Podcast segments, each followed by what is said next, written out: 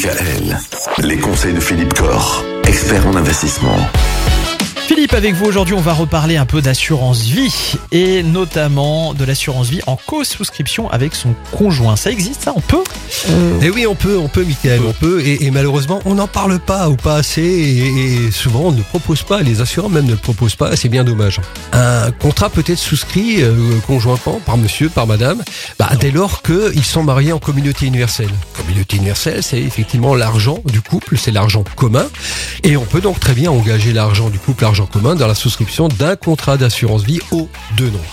Alors ça, ça peut avoir un intérêt quand même assez, assez important, puisque ça permet de protéger le conjoint survivant, sans savoir lequel partira en premier, et en se disant que bah, ce conjoint survivant, s'il reste de l'argent euh, au second décès, eh bien, il passera effectivement aux enfants en règle générale, hein, qui seront les, les héritiers en, en second rang.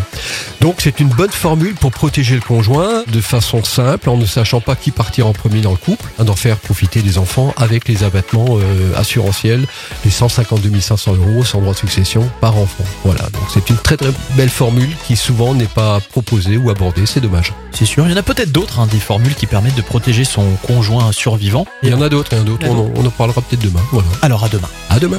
Retrouvez l'ensemble des conseils de D K L sur notre site internet et l'ensemble des plateformes de podcast.